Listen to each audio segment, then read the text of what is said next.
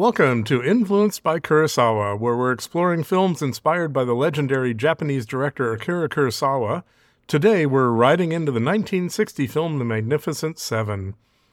I'm your host, and I love it when a plan comes together and then falls apart and then comes together again, hmm. and such, and so on. My co host is Guy, who for some reason said yes when offered $20 to do this podcast. Hmm. So here we are. You know, we've watched um, Seven Samurai, one of the, which many people put on the best films ever list. I think it wasn't quite as high as that for you, but I think you en- you enjoyed it, right? Oh yeah, yeah. It was. I enjoyed it definitely. Basically, what happened is that came out, and some people in Hollywood saw it and said, "We got to do a, an American version of this," and they bought it for a few thousand dollars. You know, it was kind of kind of ridiculous.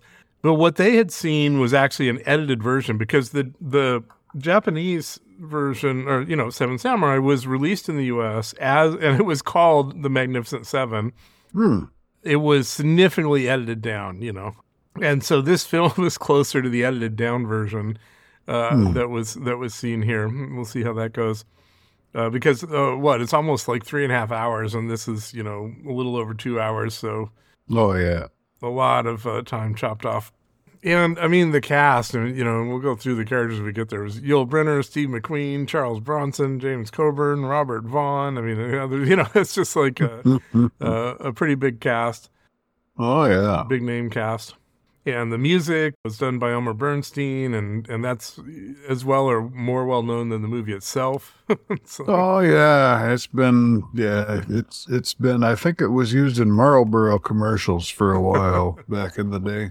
Well, let's kind of you know dive in and and rather, I mean, what we have often usually done is kind of go through beat by beat on a film, but since our whole purpose here is to contrast the film it was inspired by, you know, we're kind of walk through the chunks of the plot, but we're not going to go like moment by moment. Yeah. This film starts out in a Mexican village. The bandits come into the village. Uh, the, this is a little different than Samurai, right? Because what we saw with Samurai was we first see the bandits. They are near the village and they're contemplating attacking it.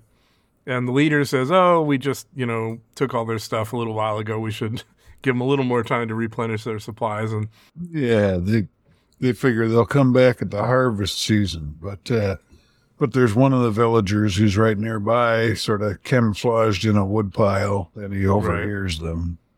So in this film, it, what they do is is they make it much more direct, right? The the villain named Calvera, played by Eli Wallach, and uh, he's he's someone I, he's just one of those people you see in a lot of films, and uh, Hmm. uh, I think this is kind of out of character for him, but it uh, he does a really good job in it. Yeah. And so he and his band come into the village and, you know, just start taking chickens. and uh, uh, he, you know, he shows how rude he is because he just comes to a person's house and says he wants a drink and walks in, you know, and takes one and that sort of thing.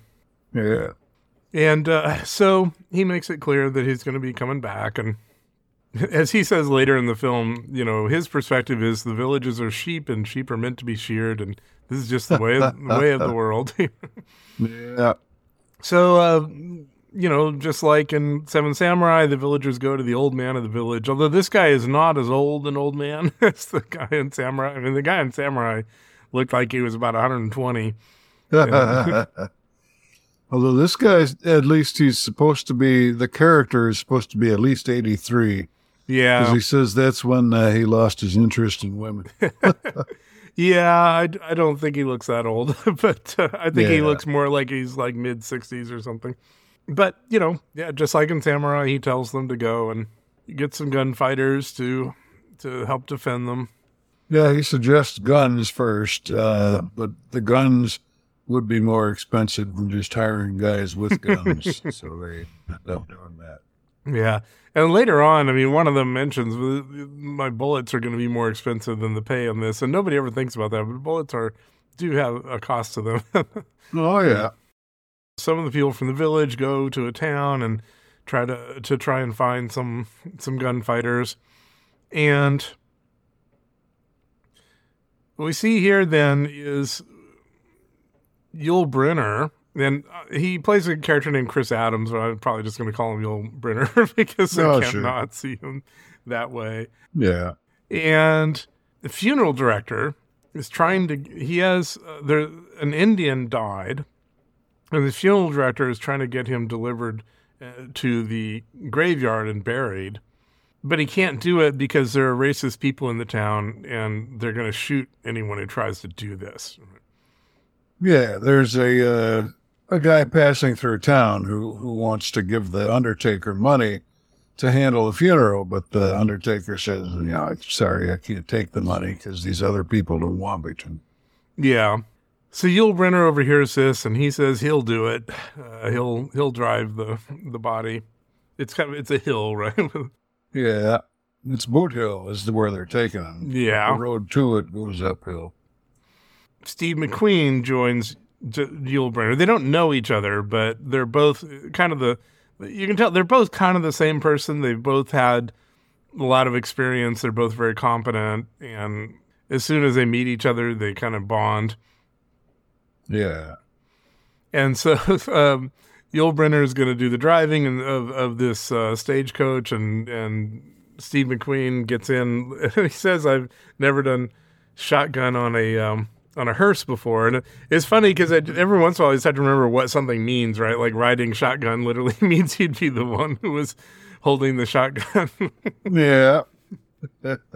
and you know they um make their way to the cemetery and people start shooting at them and they shoot back and um, one of the uh things that that I understand about guns at this point is you know you have the, the movie thing and they do it a lot in this movie right where you fan the gun where you keep um Mm. pulling back Yeah, the hammer and single shooting a whole bunch of times yeah. yeah and uh, nobody does that. You can't hit anything if you're fanning the gun because if you're if you're fanning the gun, you're hitting the gun in your hand, which means you're moving it, which means you're not gonna have any aim whatsoever. right? So, Yeah. uh, but it looks cool in movies. So I mean, but let's talk about the you know the actors and characters here. I mean, Yul Brynner, um, he was already a star, and he he made his reputation on The King and I, you know, which was this stage thing which he did just thousands and thousands of performances of, you know, over the decades. And in the meantime, you know, he became a, a movie star. This was his first Western film. He did more later. Yeah, he is. Uh, he is one particularly good one that we've discussed on this show a, a few times, which is of course Westworld. Right. and that's how I was introduced to him as a kid, yeah. Oh yeah. Apparently, he would have trouble on set sometimes because he was both very professional and had a strong will, and you know this would get on some people's nerves. I don't know exactly the details of that, but uh, but apparently Yeah. everybody respected him for working real hard on his job. Hmm. So the weird thing with Steve McQueen is he really wanted to be in the film, but he was on a TV show and they wouldn't let him take the time off. So hmm. so he was a race car driver. So he staged a car accident and hmm. claimed that he couldn't work because of, he had whiplash. And then he went and did the movies. I wonder if Pierce Brosnan wish he had done that. 'Cause remember when um when they originally wanted Pierce Brosnan for James Bond, he was on the TV show Remington Steele, which is something I liked as a kid, you know. And they wouldn't let him go, and so he lost this, the James Bond role, Hmm. and then got it years later. Hmm. But apparently, he wasn't as creative about these things. So uh, funny thing here, you know, we because of course these days all podcasts are just you know reading whatever uh, Chat GPT uh, generated for you. I have these conversations with Chat GPT to get ideas for what to talk about, and and this um, scene of taking the the hearse, you know, with the Indian to to the cemetery, Chat GPT said, "Well, this has no corollary in Seven Samurai. It's a it's a you know unique scene in this movie." And then I was thinking about it. and I was like, wait a second, that's not true. and I had to, a little debate uh, with ChatGPT. Well, let me. So I'll challenge you. Uh, can you think of a scene in Seven Samurai that was sort of the equivalent of this? Um. Well, I I I'll, I have to admit that I already read ahead in your notes, so uh, I think I know the scene. It's just one flaw in my plan. Okay. so yeah, I think it's. Um, you know, they did something very different, but still very similar, which is that when we see, you know, the leader who's going to be the leader in Seven Samurai, who's the equivalent of the Yul Brynner character here, the first time we see him, he is shaving his head and putting on monk's robes. He's he's you know diminishing his status in a serious Mhm. way, so that he can trick his way in to where a thief is holding a mother and a son hostage, and and he then goes in and you know manages to dispatch the the thief and it's it's similar in a lot of ways because it is the first thing we see him doing. It shows that he has you know character um, and integrity.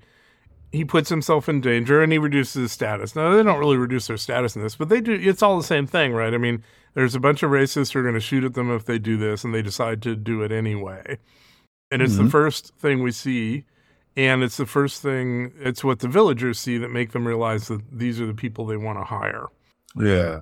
Interesting side note, or I found it interesting.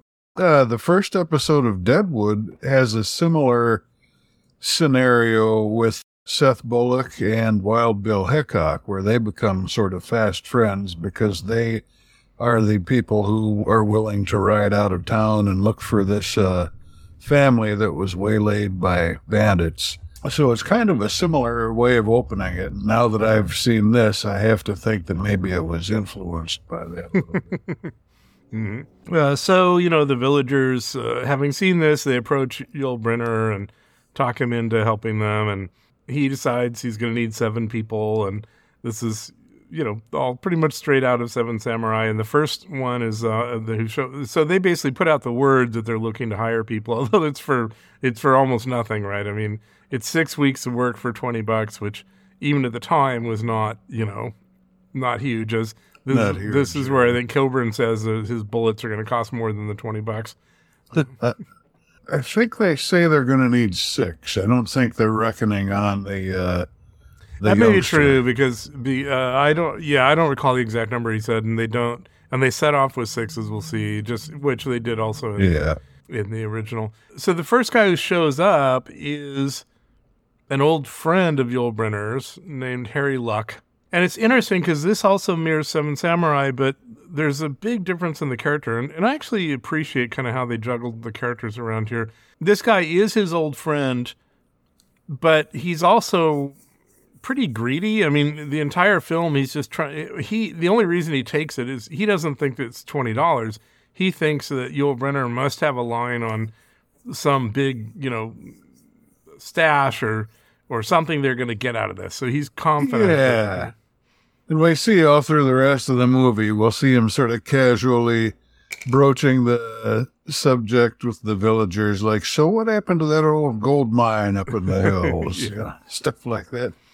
Yeah. So it's not the same because this character, the the good friend or the old friend in Seven Samurai, he was both honorable and and he provided a lot of like strategic thinking and stuff, right? Where where this guy does not. That's more that that part has been moved to the Steve McQueen character, right? Um, And this guy, your notes say that Brad Dexter is the actor who played him.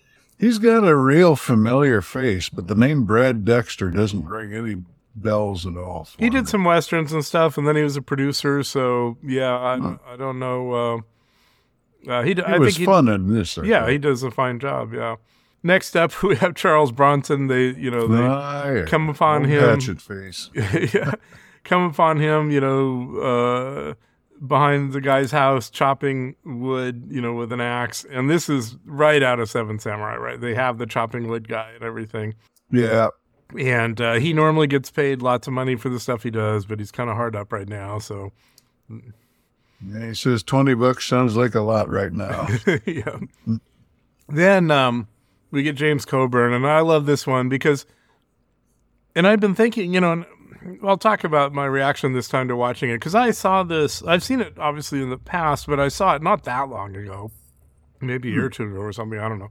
So I, I hadn't seen it in close connection to Seven Samurai. You know, I'd seen Seven Samurai a long time ago. This is one of those areas where I appreciate the film and the character more because I've seen Seven Samurai. So James Coburn is playing the the the quiet expert guy, and the, he was Mm, he- yeah. in Seven Samurai. This guy was amazing, right? I mean, he just Mm-hmm. constantly practiced and focused, and and you know could do great things. And so Coburn, as we kind of figure out, uh, it's not clear at first. You kind of figure out what's going on. Some guy is pushing Coburn to to prove to him something he's heard, and it turns out if you they never explicitly say it, but if you understand as you watch, what he's heard is that Coburn is so fast with a knife that he can beat a, a person with a gun. Hmm, okay, I didn't I didn't pick up on that, but uh, Yeah, I mean, I knew I noticed he threw the knife. Right. So didn't- so the guy's going like, "Oh, my friends say this. You got to prove it to me." Yeah, I think it would have helped if they'd put a line or two in that was a little more explicit about that, but yeah, and maybe they had to cut it or something. Who knows? But uh, so you know, they do a, um, a you know, kind of a test or run where the guy pulls his gun to and shoots a mug that Coburn had sitting next to him, and Coburn pulls the knife and puts it in and throws it into a, a phone pole that's standing there or something. Not a phone pole, probably, but a at that time, but a telegraph, train- telegraph pole pole, yeah the guy challenging him was like, "Oh, I won. You know, I was faster." And he's like, "No, you didn't win." And most of the other people watching are saying he didn't win, and he's insistent that he did win. And and then he, you know, gets really pissed off and forces Coburn into doing a real duel. And this is, if, you, it's one of the things where this is completely different in terms of what they're doing, but they they're totally reusing Seven Samurai because remember they were mm-hmm. they were sparring with like wooden swords or something. Right, right. And the guy is just trying to get the other guy to blow off. Right. It's the same thing where he's he like, "No, I would have killed you," and he's like, "No, no, no," and so then they end up having a real duel, and so it's really this, except except they just switched around what they were doing. But I thought it was pretty clever. Right. Yeah, Yeah. it was handled. Yeah, overall, the the movie had a whole lot of points of similarity. There there are there are some differences that I spotted, and I'm sure we'll talk about some of those. But uh, but in many ways, it does follow the movie uh, pretty closely. Coburn had watched Seven Samurai 15 times, and it was one of his favorite films. Huh. Now, and Seven Samurai had only come out, you know, like three years earlier. So, and at the time, to watch something 15 times, you had to go to a theater and do that, right? So that's a lot of commitment. Right. Although being a movie star, he might have access to actually get the mo- movie on reel to reel Right, that, and that watch is possible. Yep. Uh, then we, you know, we get Chico, and this is played by a German actor named Horst Buchholz. Uh, Buchholz, I don't know how to say it exactly. Buchholz, something like that. Who had a good career, but I'm not really familiar with him. So instead of trying to say that German name, I'll just call him Chico. uh, this is really interesting because one of the things that they did was, you know, they did move around stuff with the characters. So he plays, he basically combines two characters from Seven Samurai. The young, inexperienced guy that, you know, that the leader doesn't want to hire up front because he doesn't want him to get hurt, who then falls in love with one of the villagers.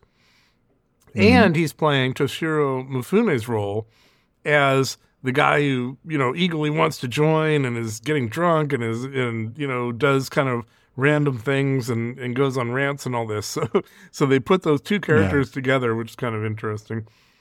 Yeah. As I remember it, I could be wrong, but as I remember it, I think Mifune's character was a more, slightly at least, slightly more endearing drunk, where this guy is just an obnoxious drunk.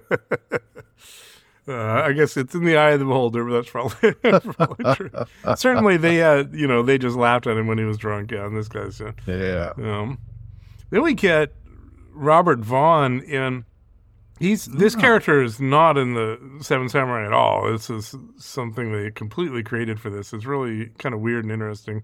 Yeah, he he. Uh, I've seen him in a few roles where he plays uh, well dressed guys. You know, he was in a Bullitt. He was some local politician, like the district attorney or some such thing. And then uh, uh, in basketball, he was the villain, and he always had nice suits there. I'm pretty sure I didn't look it up to verify, but I believe he was in the TV show The Wild Wild West, which was um, Ah, something I enjoyed when I was a kid.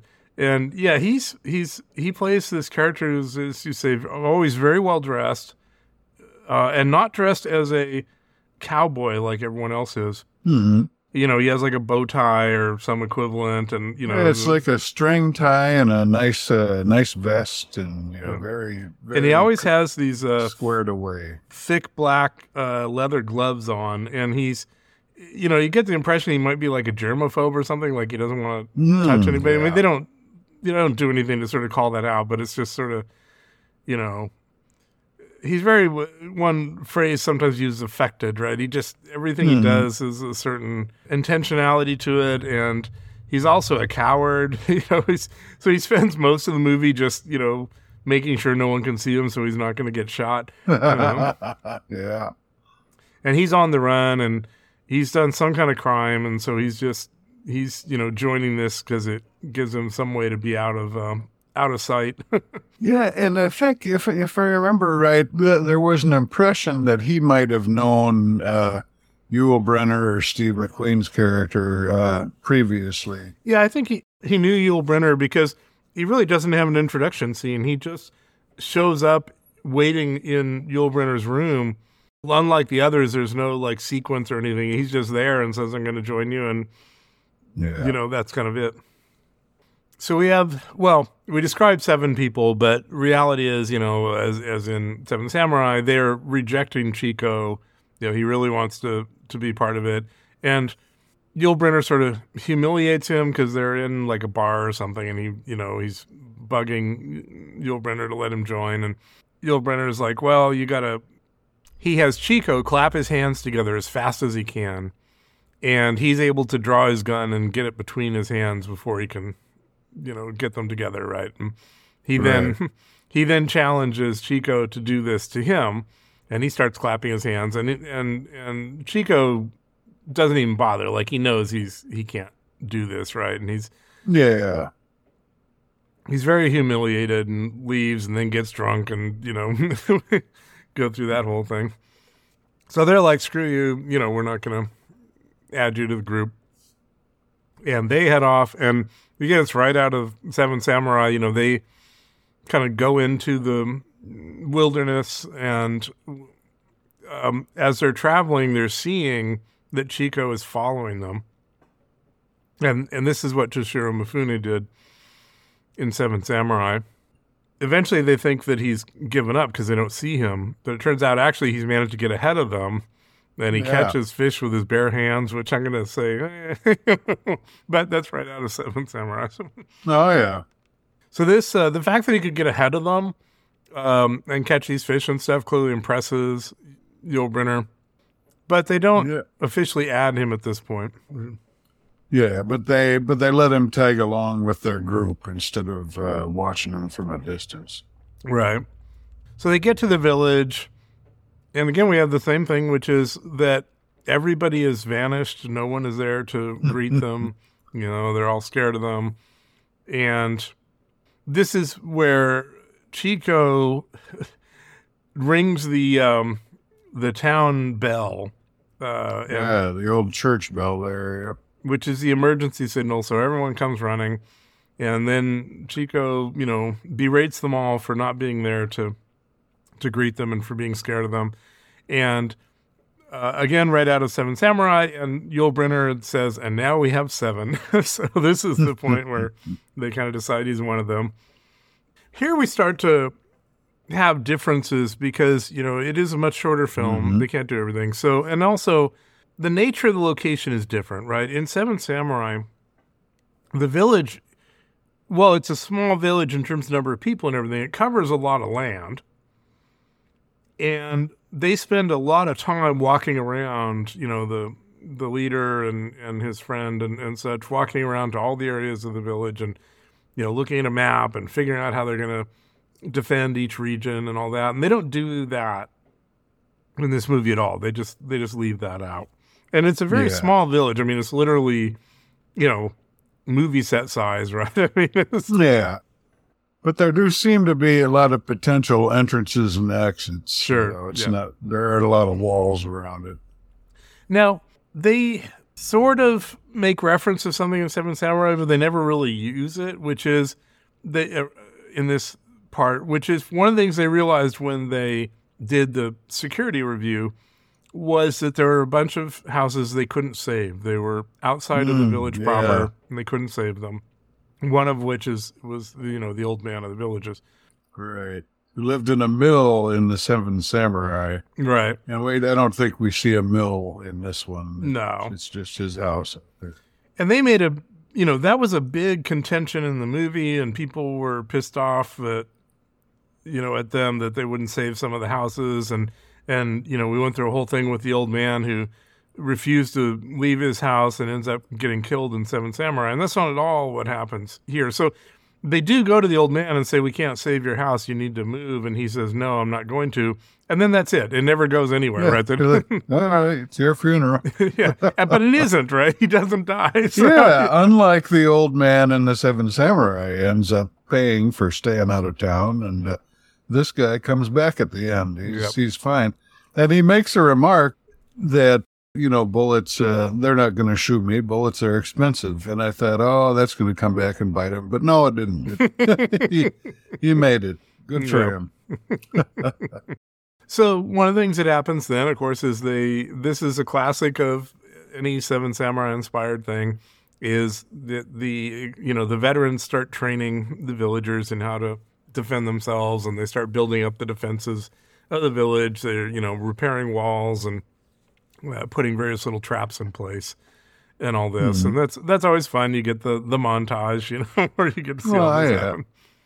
One thing we don't get in this movie that uh, was was an interesting little twist in Seven Samurai, although it didn't actually end up really going anywhere. Like it didn't just make the heroes ride out of town and say go screw yourselves. But uh, you know they they discovered that the villagers had a trove of old samurai weapons and armor, um, which meant that not only had the had the farmers, well, they hadn't really fought for themselves because they pretty much raided a battlefield after everybody was already dead or wounded. But basically, these samurai that the guys had hired saw that in the past they had just indiscriminately robbed from this fallen samurai. Right. Uh, so that soured them a bit for a while, but not enough to make them give up the enterprise. Yeah, it was funny. I mean, I think one of the huge differences is that is how the villagers are treated, right? In Seven Samurai, say they have some dark secrets. They have a lot of stuff going on. They ha- we have all these sub stories, like the girl that, in this case, Chico falls in love with. Her father, you know, is very against it, and we have the other guy whose whose wife was stolen by the bandits in Seven Samurai, yeah. and, and all that, and, not, and just the- you know, The father had actually cut her hair short uh, to make her look more boyish. And this girl we see in this movie, she uh, she still got long, long hair. Yeah, and th- sh- we don't never see her father. He's not a part of the story. Hmm. So the, these villagers are much more innocent and positive. There's, you know, other than there is some of that cowardliness of people who want to give in uh, Hmm. to the bandits, but but there's none of the other complexities, and I, I think that's just one of the things that that went out with you know cutting down the the movie time. Oh, sure. Some of the changes are just Hollywood trying to pander to the American audience, which tends to like things more upbeat, more, you know, bright and happy and so forth. Now, did you notice the way they made reference to what you mentioned about you know the old uh, the weapons they had from the previous samurai is they when the scouts come and they end up killing the scouts and taking their guns and stuff and then they use those guns for the villagers to practice with, and they say, well, you Right. know, and and when someone says, "Where will we get guns?" He says, "The same way you got these from, you know, like the same way you got these from those scouts." So they kind of that's their equivalent, right? I mean, it's not a deep dark secret from the past or something. Just- Yeah, yeah. Although they they did the same thing in Seven Samurai, as they took out the bandits, they would take their weapons, and Right. now they're on our side. Right. So Calvera and his gang, after a bunch of this has been done, come into town. They have no idea what's going on. So they're surprised to meet Yul Brynner and, you know, discovers that there are seven people there to protect them. And of course, it's silly because they've got dozens and dozens of people. But it turns out, you know, that they're, because of all the stuff they've done, they're in a pretty good position.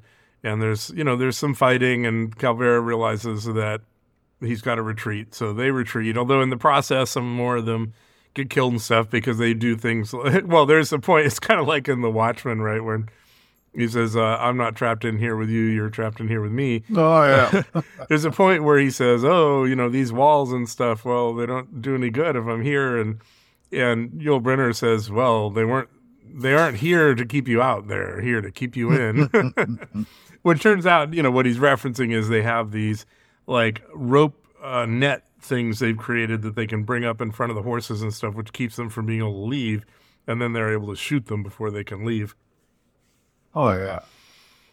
But, you know, so they get some of the bandits, the rest escape.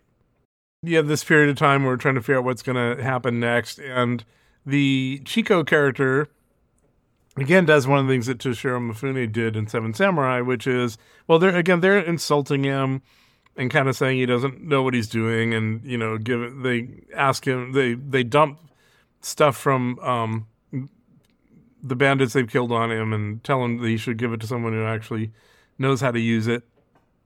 Well, when they do that, he gets this idea and he takes the clothing and the weaponry from the band the, the from the bandits and he puts it on and he goes to the bandit camp and sort of integrates himself as a spy and finds out what's going on. And and Toshiro Mifune had done this in Seven Samurai, not not to a bunch of people, but to one guy. Right, he came in and pretended to be a Mm-hmm. Bandit. right.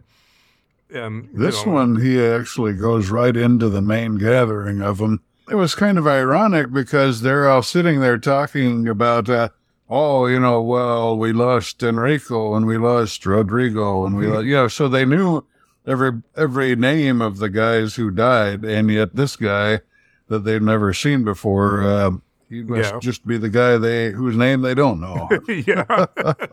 but it worked, and he gets back, and now he can tell them that they're definitely going to attack again. Because some of the villagers think, "Oh, we scared them off," you know. Said, "Nope, they're going to come back." And a, he actually provides a rational reason here, which said they're starving, you know. Um, so Calvera has got to feed his his troops, right? So they're going to be back.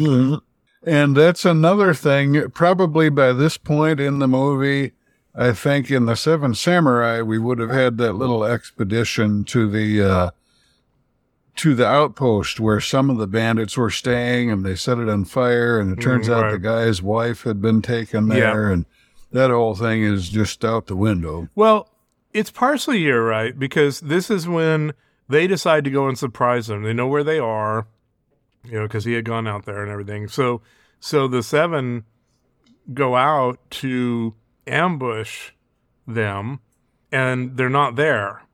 There's no. You're right. They find no nobody Yeah. where they were expecting to find them. Yes. So this is, you know, they they go different ways with this, but we do have this beat here where they go to go to go after them. Yeah, I guess they do the expedition. So, Yeah. yeah, that's right. um, without all the other stuff, yeah, that you mentioned. Uh, so they come back to the village, and it turns out that while they were going after the bandits, the bandits had had gone back and gotten into the village. In fact, they had a trader in the village who let them in. And that was the guy, the guy who was the traitor was actually the barkeeper who the bandit had come in to talk to the first time he was in hmm. town, or, or he talked to him. But at the time, we thought, well, that guy really doesn't like this bandit leader. He even insulted him at one point and got the bandit leader's ire. up. Right. But uh, that was the same guy who uh, who enabled all all this turnabout here. Yeah, so so they come back and now they're surrounded by the bandits who are, you know, hiding in the every in the houses and everything. And this is, you know, this didn't happen in Seven Samurai at all. And I think it's it's pretty clever.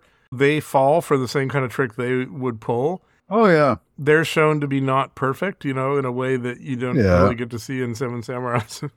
oh yeah. And so Calvera, I mean, he could just have them all killed, but he decides he doesn't want to. And you kind of, I mean, you can go by whatever he says or whatever you think, you know. Um, I'm not totally sure. Maybe he just has some respect for them or something. Yeah, he he thinks they're just basically thieves who are muscling in on his territory. That's the impression I got, you know, because he's telling them, uh, "Go rob banks up in Texas." They let Mm-hmm. Texans do that.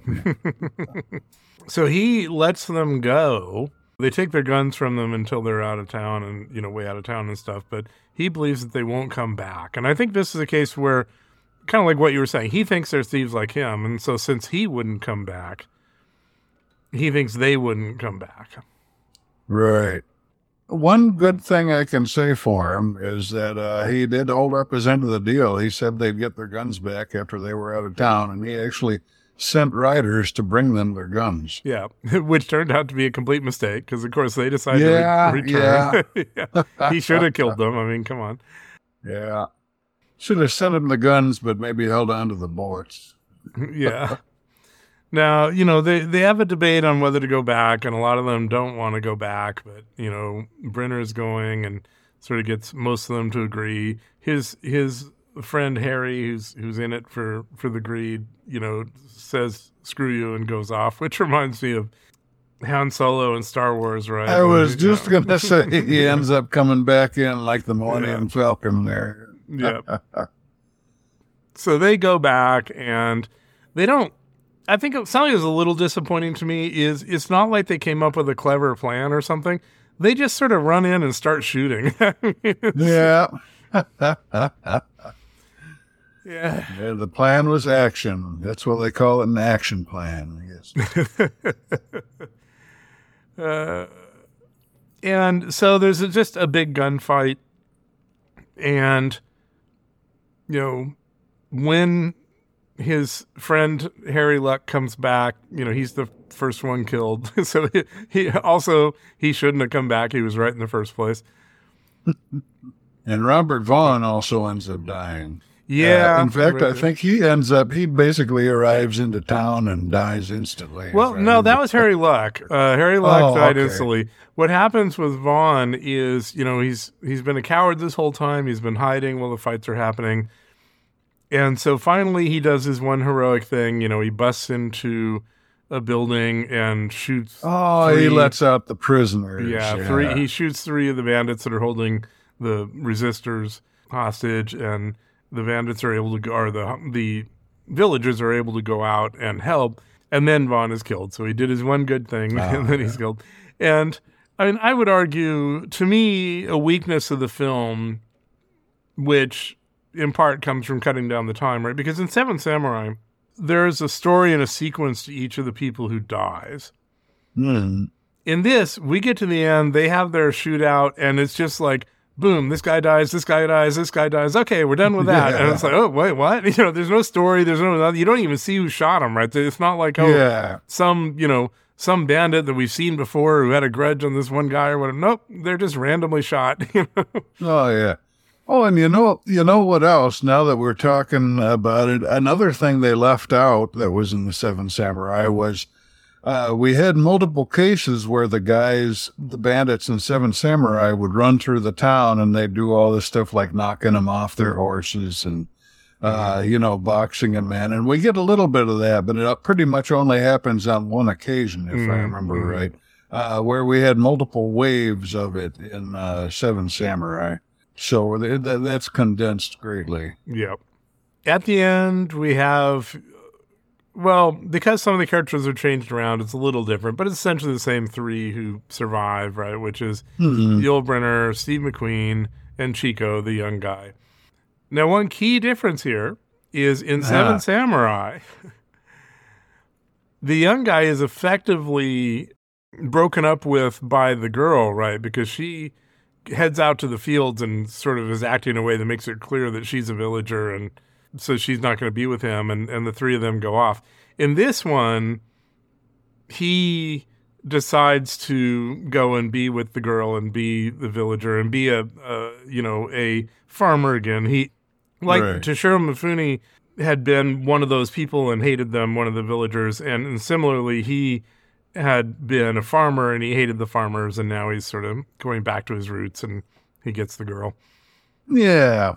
That partly may have been, like I said, to to give American audiences a more cheerful, upbeat ending. And also, as we discussed at the time that we watched The Seven Samurai, that thing where the guy and the girl just kind of go their separate ways and don't lament over it uh, was a class status kind of thing. You know, if, if you're a samurai, you don't do any more than you have to with the peasant folk, you know, whereas this guy's just a gun for hire. He can do whatever the hell he wants.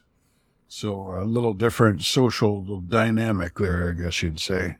hmm Oh, we get the same little last dialogue as Yul Brynner, where he's like, "Well, the the farmers always win and we always lose," yeah. And then they head off into the sunset. So that is the Magnificent Seven. So without doing original research, I'm not clear on how well received it was because Wikipedia says that it was well received by critics and everything at the time. Hmm. ChatGPT says it got mixed reviews at the time by critics, so I don't know. But it has become a classic. Now, one of the things that I had Yeah. no, no idea of until they did like three sequels to this, uh, and many of the same actors returned and stuff. And I've never, I had no idea they existed. I've never heard of them. I've never heard anyone mention them. I'm going to guess that uh, they're probably not worth a whole lot of time, but uh, Hmm. Probably, but you never know. and TV series and all that. Yeah. So, well, I feel like it's, you know, it's probably like one of the the modern series where oh, you might like the first one, and then it, you know they bring in different actors or it goes up the hills. You know, it's like Jaws or something, right? You know, it's like Oh how, yeah. how many of them do you like before it? Yeah, the the good sequels are fairly rare, but they do exist. So, any thoughts here in general about you know, especially well, I don't. Uh, we didn't say earlier. I forgot it. Had you ever seen it before? Many, many years ago. I mean, it was basically basically it was new to me this time. so you can't sort of contrast, but I mean, ha- well, how much do you feel that having watched Seven Samurai, you know, impacted your viewing experience here?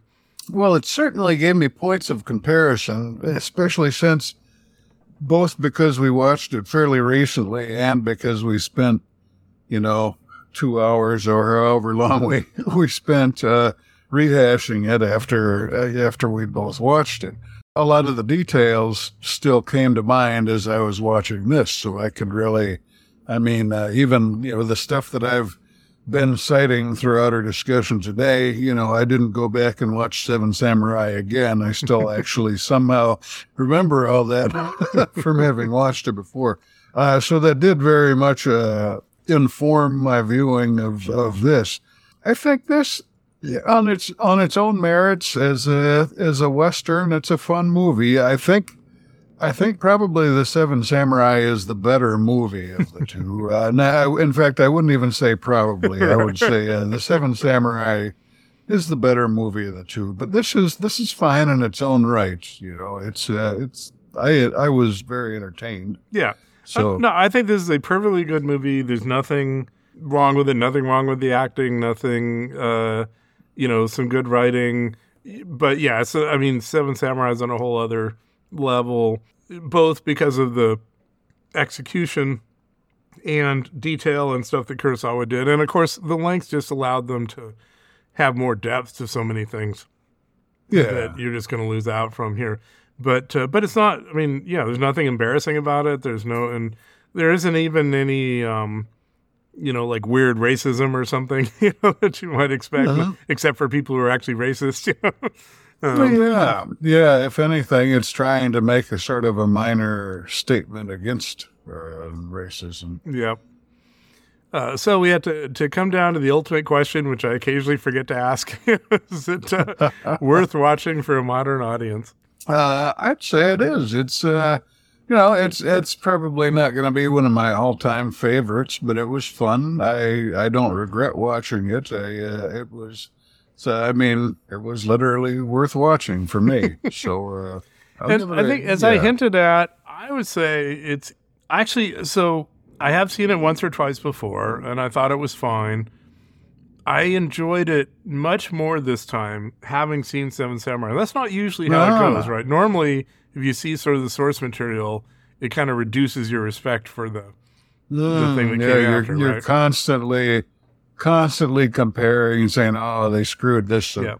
Yeah. In this, Uh, and I was constantly comparing it, but I didn't really, I didn't have many moments when I thought, ah, they did a lot better. You know. I, I'd just think, well, uh, you know, that's an interesting take on it.